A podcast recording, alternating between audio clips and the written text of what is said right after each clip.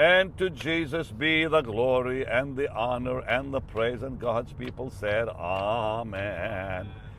Great program today. We're in the car on the way to Jesus' image. I'll be teaching in the school today. Tomorrow is Good Friday, and we're looking forward to it with all our hearts. Say hello, Chetty. Hi, everyone. Well, today I want to talk to you about how it's possible to be saved and not know the Lord. A lot of people today are saved but don't know the Lord. And what do we do to really know the Lord? That's really why we're on this planet, why we are alive, is to know our wonderful Jesus. And Lord, we come today. And Lord, I pray you will give me the right things to say. I pray you'll bless your people today. Minister your word to them, I pray. Anoint each one of them and meet every need in their life. In Jesus' name, Amen. Back a few years ago, um, we took a trip. We, the family, took a trip. And with us was my brother William. And our kids were sitting around the table. And my Eleasha at that time was probably in her 20s. And uh, she began talking. And as she began talking, all of us were stunned by the wisdom that was coming out of her. And I looked at my brother Willie, who was sitting next to me. I said, I don't know my own my own daughter. Because never had I had such a deep discussion with my children. Never had we had such a time to really get to know each other at dinner. Think about how many children don't know their parents and how many parents don't really know their children. They've never really sat down with them and got to know their heart. Well, think about the Lord. How many of us say, I'm saved, I'm on my way to heaven? But we never really give the Lord time enough to reveal Himself to us. A great scripture in, in Luke 24 31 it says, And their eyes were opened and they knew Him. The two disciples are going to Emmaus. Their eyes were open and they knew Him. The reason people don't know the Lord is their eyes spiritually are not open to really get to know the Lord. Now, if you read that story, you will see something quite amazing. That there are uh, four stages in, in the life of a believer. Stage number one, if you look at the story and read it, it says that they, they, they were sad and troubled. So when the Lord approached them, they were troubled. And so the, and his first question was, Why are you troubled? Why are you so sad? And then they began to tell about, well, don't you know? Didn't you hear it about Jesus of Nazareth? Well, what is a sad heart? A sad heart is like those men who knew he died but did not know he rose. They knew he died but didn't know he rose. So the heart here is sad because what they are doing is all they know is Jesus died. But they don't know his life yet because they don't know he rose. So to look at the cross, when people only see the death of Jesus, they cannot trust him. Because you cannot trust someone who died. You can only trust someone who's alive and rose from the dead. So now they are sad. How many Christians do you know that cannot trust God? They say they do, but they don't. They almost don't know why they can't. They don't God. know why because see, they are they are focused on He died for me. They know about His death on the cross, which is important to all of us. But if we don't know that He rose from the dead, our life will not change. But Paul said we're, we're of all people most miserable. Yeah, exactly. Exactly. So there's four stages. Stage number one is the troubled heart, the sad heart. Stage number two is slow to believe. Because he said, Oh, you are slow to believe. And stage number three is the burning heart, but that's not enough. The final thing is the changed heart, that heart that is satisfied. And those four stages we see with those two disciples on the road to Emmaus. First, they were sad, focusing on, He's dead. It's over. No, no, no. He's alive. Now, the second stage is after they were so sad, and the Lord now begins to talk, begins to talk to them. Because now remember, I want to say something very important here. We cannot know the Lord till we know that He is life, that He's alive. Then we can begin to depend on Him. Now, um, do you know also, just before I go on, when when when the women came to the tomb, they came to do something for him. Because in their heart and mind, he was crucified, he's in the grave. Let's go anoint his body. Let's do something for him. So when we see the Lord only as that who died for us, we, we, we cannot really expect him to do something for us because only a living Christ can do something for us. The uh, Catholic Church focuses on the crucifix. The Eastern churches focus on the resurrection. If you walk into a Greek Orthodox church, you'll see more pictures of Jesus rising from the dead than, than you would see him on the cross. If you go to a Catholic church, you see more crucifixes eh, the cross and Jesus on the cross. But that's not what God wants us to focus on. He wants us to focus on both. He died and he rose from the dead. Tomorrow we're, we're celebrating the victory of Calvary. The victory of Calvary. So now they, they come to the to the to the to the second place. What what what what is the second place? Slow to believe.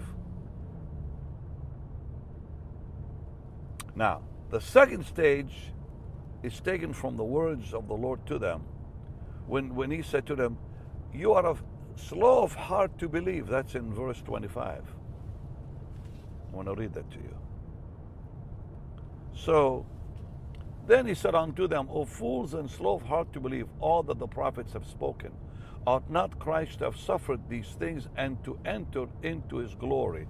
So, uh, slow to believe means they heard the message that he was alive, but they did not believe it. They knew what the Bible says. He says, Did you not know what Moses said? He said, Don't you know what, what, what the prophets wrote? And, it, and then it says, And beginning at Moses and all the prophets, he began to expound to them the scriptures. So they heard the message. They knew what the old covenant uh, prophets had, had written because every Jew knew that. But they did not believe it. And some people today they know Jesus has died for them. Yet they cannot live the Christian life dependent on a living Lord because they don't really believe what the Bible says about the resurrection. They still question or not understand the meaning of the resurrection. Without the resurrection, there is no Christianity. If, if we don't believe that, that Jesus rose from the dead, we are of all people most miserable. That's what Paul wrote in 1 Corinthians 15. Now comes the third stage burning heart. Because it says, as, as he began to expound the scriptures, later they said, Did not our hearts burn? A burning heart is the heart that, this is very, very important. It's the heart that feels the anointing. It's the, it's the heart that knows and experiences the power of God, but they still don't know He is Messiah. Their eyes were still not opened. How many people do you know that have felt the anointing? That have stood in the presence of God in meetings and their hearts burnt and never surrendered to the Lord? They would cry during those meetings. I've seen, I've seen them cry and weep and leave unchanged. And so have you. And So have you. I'm told, I'm told, a group of uh, anointed people met with a very famous uh, television personality, and I don't want to name names right now. And they began to sing old gospel songs because that individual grew up in a Christian home. Very famous person, if I would say their name, you'd know them. And they grew up in a Christian home. The grandmother was a real saintly woman of that individual who's a TV personality. And as they began to sing the songs, that that person began weeping. And and and this individual said to this group, "Why am I feeling this?" Uh, that person began to experience the anointing and began to weep. But nothing happened to her heart. Well, I just said her, anyways. Nothing happened in the heart of that individual. How can that be? Well, just like these, these disciples, their hearts burnt, but they didn't know. They didn't even know him. It's possible to weep when the anointing is moving and it doesn't change your life. That's the burning heart.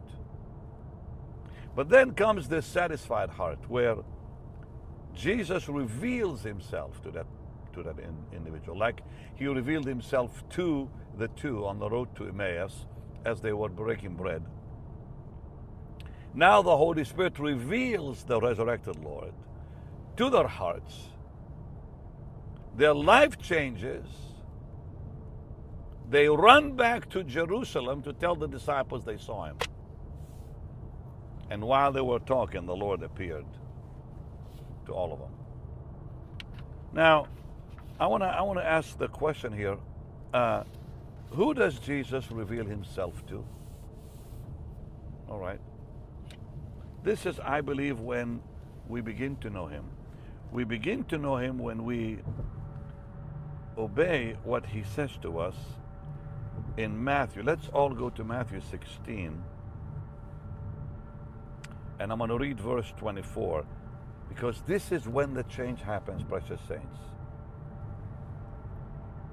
Then said Jesus unto his disciples, Matthew 16 24, If any man will come after me, let him deny himself, take up his cross, and follow me. For whosoever will save his life shall lose it. Whosoever will lose his life for my sake will find it. Wow. For what is a man profited if he shall gain the whole world and lose his own soul? Or what shall a man give in exchange for his soul? Death to self is the only way you and I can change. When we say no to the world, now incredible glory awaits those who will say no to the world and surrender completely to the Son of God. Because once we see Him as the living Messiah, we can begin to depend on Him. We can begin to yield to Him, surrender to Him. So the conditions really of a changed heart and a satisfied heart. Remember the four stages a sad heart, a troubled heart first. Then, secondly, well, we, we saw it in this amazing teaching, but I, I think it'll be, it'll, be, it'll be good to repeat them to you. Slow heart, can't believe. Burning heart, changed heart. And when that happens, amazing blessings begin to come. Now, the Lord knows we cannot on our own, we cannot on our own uh, surrender because often we fail and then we condemn ourselves. Because it's not self will, it's not self effort, it's not self confidence. In fact, uh, Paul the Apostle in Romans 7:18 said, he said, "For to will is present with me, but how to perform it, I don't know how." So we all want to surrender, but we just don't know how. Because our, in, in our flesh dwells no good thing. And Paul, the apostle, understood if I try, I'm going to fail. And I think that's really when our deliverance from the flesh begins when we realize we cannot surrender on our own strength. We have to yield completely to the Holy Spirit to let Him work that surrender in our hearts and in our life. So only only the Holy Spirit can help us surrender. I you know, that's why I tell people ask the Holy Spirit to do it because you can't do it. You cannot surrender on your own. You have to say, Blessed Holy Spirit, work that in me. The Bible says in Romans 8:13, "For if you live after the flesh, you'll die. But if you through through the Holy Spirit mortify the deeds of the body, you live." Through the Holy Spirit, mortify the deeds of the body. Through the Holy Spirit, be, be able to say, I surrender. And we all know Philippians 2. Let's go to it quick. And let's read verse 13, a very familiar, beautiful verse. For it is God which worketh in you both to will and to do his good pleasure. Now, before that, he said, we are to work our salvation, work out our salvation with, with fear and trembling. But we can't even do that without surrendering to the Lord for Him to work that work in us. It is God that works in you, giving you the will and the doing of His good pleasure. So God gives us the desire to surrender, and God works that, sur- that surrender in us. So surrendering to the Lord Jesus is really the only pathway to victory in life, to power and glory. I wanna I wanna just talk to you from my heart right now. It's not easy to surrender. Because in order to surrender, you and I must become children all over again. We have to become childlike in the Spirit. When we, as human beings, mature, it's hard for us to become children again. Now, in the flesh, it's impossible. But God commands us to be children in the Spirit. If you read the Beatitudes and look at what the Lord said, He's describing a child. Blessed are the meek. You know, keep keep keep going. It's all the heart of a child. Without becoming a child, I don't think anyone can surrender to the Lord. Think about how easy when your kids were little, how easy they they jumped and knew you you would catch them. I used to uh, love swimming with my kids, you know, in the pool when they were little. And I would just put my arms up and they would all jump, knowing I would not let them drown. Wow, what faith, huh? Childlike faith. So I'm going to pray today that God Almighty will do that work in you.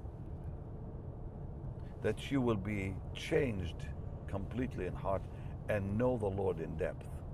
And knowing the Lord is the reason for living. And knowing the Lord is a process.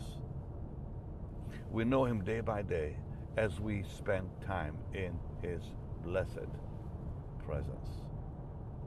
Wonderful Jesus, I thank you. I thank you, Lord, you're going to bring everyone I'm talking to, to to that place where their eyes will open. Just like the two disciples on the road to Emmaus, their eyes opened and they knew you.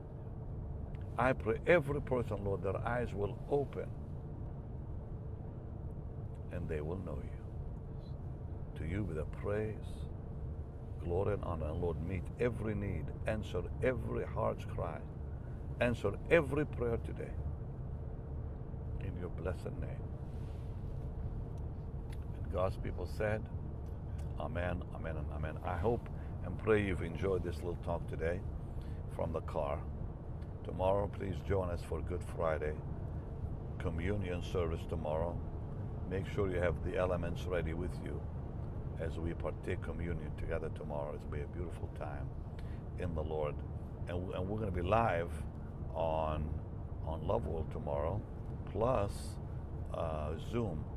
A lot of you will be joining us on Zoom, I know. So it's going to be a glorious day. Lord, thank you for meeting every need. Lord, we pray that tomorrow everyone who is in need of healing will be healed and delivered in Jesus' mighty name. And God's people said, Amen and Amen. Well, it's time to sow seeds, sweet people. It's time to give to the Lord and trust Him with our finances. Every time we give, we say, Lord, I trust you. So let's do that right now. And He will meet every need in your life. May He, who's alive forevermore, meet every need in your life today, spiritually, emotionally, physically, financially. Amen. Much love to all of you, and I'll see you tomorrow. And by the way, you can sow your seed on the platform you're watching me on. You can go to our website, bennyhinn.org, or you can text BHM 45777. Much blessings. Bye bye.